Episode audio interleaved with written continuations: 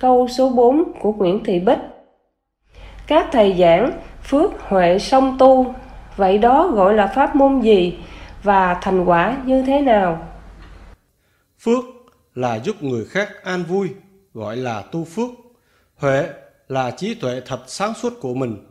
Ý nghĩa, người có trí tuệ thật là sáng suốt mà làm phước, gọi là trí tuệ song tu.